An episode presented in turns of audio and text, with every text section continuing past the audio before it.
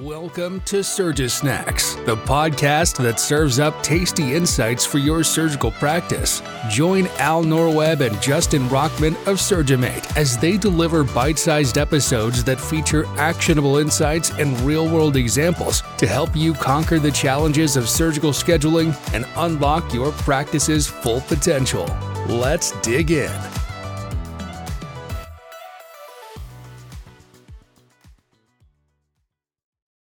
Well, hello and welcome back to another episode of Surgisnacks. My name is Al Norweb. I am the Chief Growth Officer of Surgimate.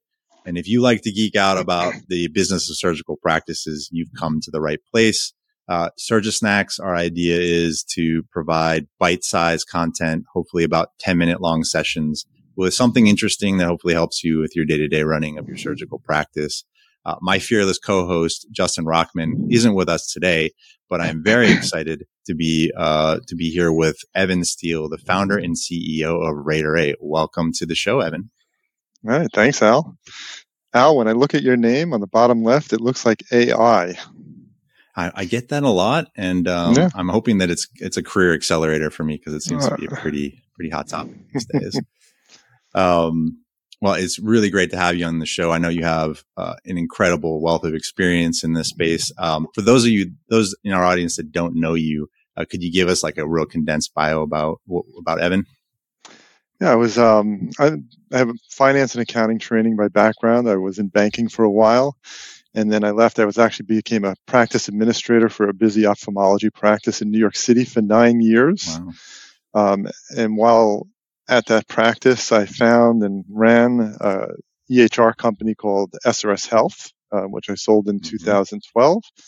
And in 2015, I found rater8. And in 2018, we started selling the product to the medical industry. And, you know, fast forward five years, we now have uh, just about 10,000 practitioners on our platform.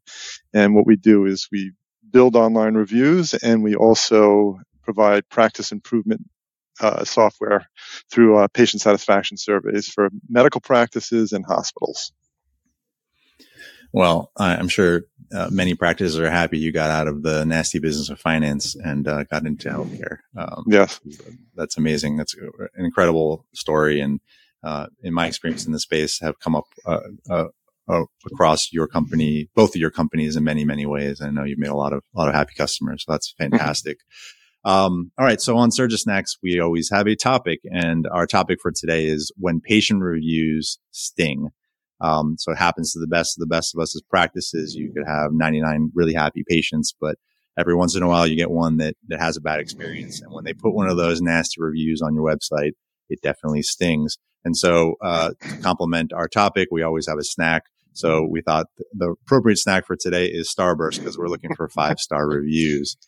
Um, so I'm going to start off here actually reading a nasty review from a customer. We've anonymized this, so it's not actual real patient data or anything.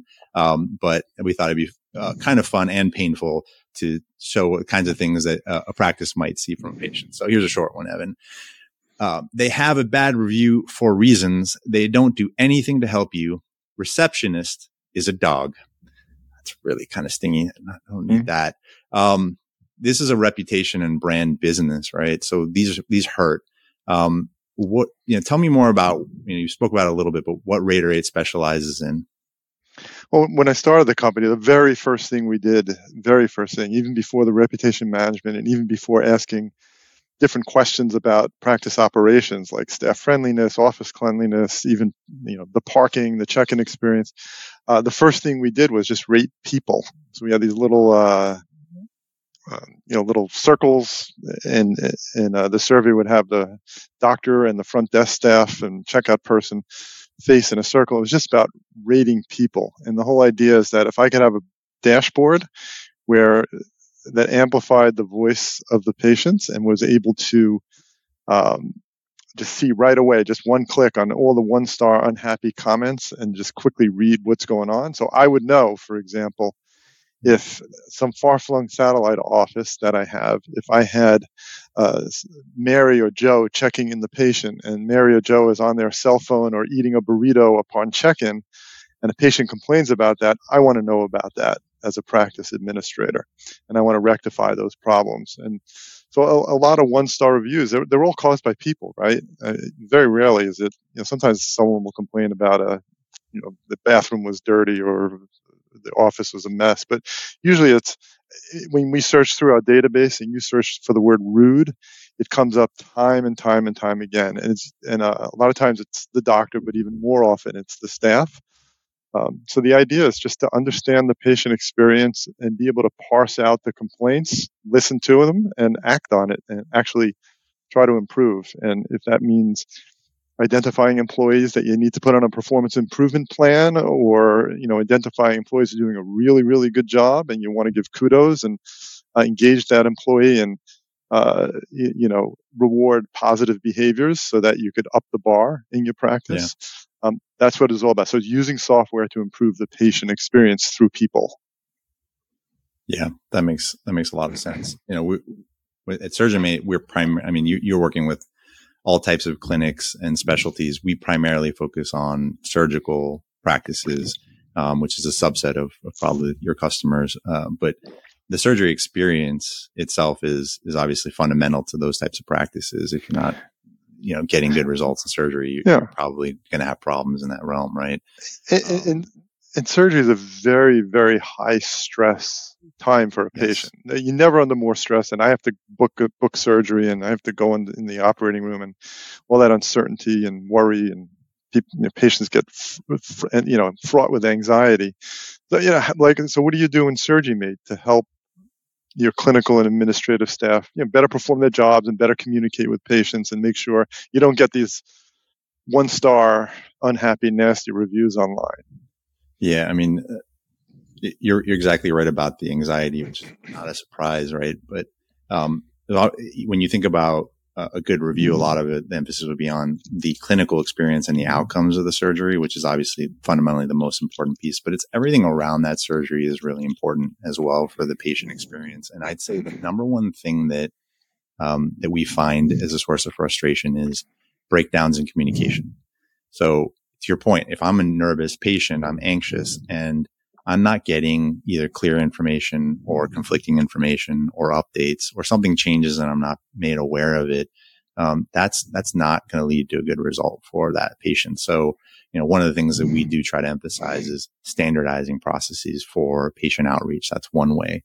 Um, a lot of practices don't do that. And so you have different schedulers observing different ways to reach out or coordinators and you end up with uneven results. Mm-hmm. And another important way I'd say is when you have four or five or six different people that are reaching out to a patient before a surgery, it's very easy for them to be providing conflicting information, right? And part of that is because everybody lives in their own silo information, the hospital or the ASC or different parts of even within the same clinic. Mm-hmm. Um, and so getting people in one uniform place to see everything around a case and know the right information is a really good way to help reduce it. So, you know, that that's I think one of the things we really try to emphasize on, and and that tees up here, Evan. Uh, I got another nasty review for us to read mm-hmm. up. Again, these are anonymous, but this is one I think exactly on on the point of our discussion. So here we go. My appointment was scheduled well in advance. I received several reminders via email and text. I drove 50 minutes to get to the office. While I was filling out standard forms, I was told my doctor had been called to another city to perform surgery. I got no phone calls, text messages, or rescheduling. This office is totally incompetent. Customer satisfaction is not a priority for this organization. Um, so, you know, it's a good example where communication breakdown really hurts. But you mm-hmm. guys see all this data across different elements. What else do you see as like the common reasons for patient dissatisfaction out there? Well, just to that point, I, I go into some of the things that really upset patients the most. Uh, my my wife had a surgery um, she was younger. She had fallen off a horse and broke her hip, so she needed a hip replacement. So we did it at hospital for special surgery in New York City. And I remember that it was like at nine o'clock at night, and some nurse with a clipboard comes around, you know, doing a survey, and we just got a kind of into a conversation with her about, you know, why would a patient give a bad review? You're such a great institution, and she says, almost hundred percent of the time, whenever there's an unhappy patient, it's a process problem. It's not the people, it's just the process broke down. And that, that, that woman who complained that her appointment was canceled and she drove 50, 50 miles in 50 minutes and, uh, you know, wasn't even told. That's just pure process, right? There, there wasn't a process, a workflow in that practice for as soon as, as soon as something's canceled, like this and this and this has to happen. We have to call these patients in this manner, in this num- number of minutes, you know, and give this, give them this much, uh, heads up that there's no appointment. So that was probably a process problem. And, and we see a, a lot of that. The, the biggest complaints uh, by far. We, we, look at all the scores of our uh, one through five star rating, waiting room time. Um, by far, not even close, by like three tenths of a point. Waiting room time is the biggest complaint um, throughout our, our, whole client base, and we're talking about 650 clients and uh, 10,000 practitioners. Um, we, we, actually interviewed our client who has the best waiting room score. It was an orthopedic okay. group in um, Oklahoma. Okay. And they, they were able to, they've increased their satisfaction score. We saw a positive trend. So we reached out to them, like, what'd you do? We actually have a blog about it. If you go to the rater8 website, go to the blog section, search for waiting room time. Um, we, we, interviewed the client, um, and, and, they did a lot of work on, you know, sometimes, I'll give you an example.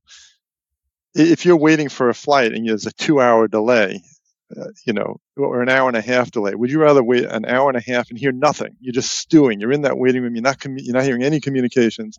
That's for an hour and a half. Would you rather wait an hour and 45 minutes? Actually, 15 minutes more, but every 15 minutes you're getting an update. The yeah. pilot, the plane, the part, you know, you would rather wait longer if you kept informed. And, and so they have this board and this board system they use, and they write each doctor and how long the wait is. So it's full communication. So even though the patient's waiting probably the same amount that other practices, the perception of waiting is a lot less. Um, uh, you know, and, and they offer patients the option to wait in the cars. So they could be in the cars, And they're not a crowded waiting room. They put on the radio, they could talk on their cell phone privately, and then they'll just text them or call them when, when they're ready. So things like that uh, could be rectified. And, and again, that's process, right? They didn't fix the waiting room time problem. They're communicating better with patients. So they have the highest scores and they probably have long waits. Um, also, doctor bedside manner. I mean, we just hear tons mm-hmm. of that. Um, so what we like to do is uh, we have these patient feedback summaries. So every month the doctor gets all the comments the patients made sorted by worst to best. So the one, two, three star comments show up first and the hope is is that they don't get buried in myriad comments and the doctors read like the hearing like hey every month they're seeing what their patients are complaining about yeah. um, and you know do all doctors change no they're hard to change but no. you know that by just reading the comments from the patients and listening to them yeah you know we're hoping that we're affecting some change yeah and, and you know in my, in my experience working with practice when you can show them data um, that's this dispassionate, just simply like, hey, here's here's the facts. Mm-hmm. They tend to be very responsive because there's there's such you know a logical population in general, and that's a that's a really powerful mm-hmm. way to help hopefully mm-hmm. create some like consistent change over time. Mm-hmm. Evan, I believe we are up against our time for session one of our discussion today, but I'm excited that we're going to be continuing our discussion in a in a second session um, so tune in for our next session of Surgeon, Surgeon Snacks, which will be coming to you soon. I really want to thank thank you for joining us here today, uh, and I, I look forward to speaking with you again here soon. Same here, Al. Thanks.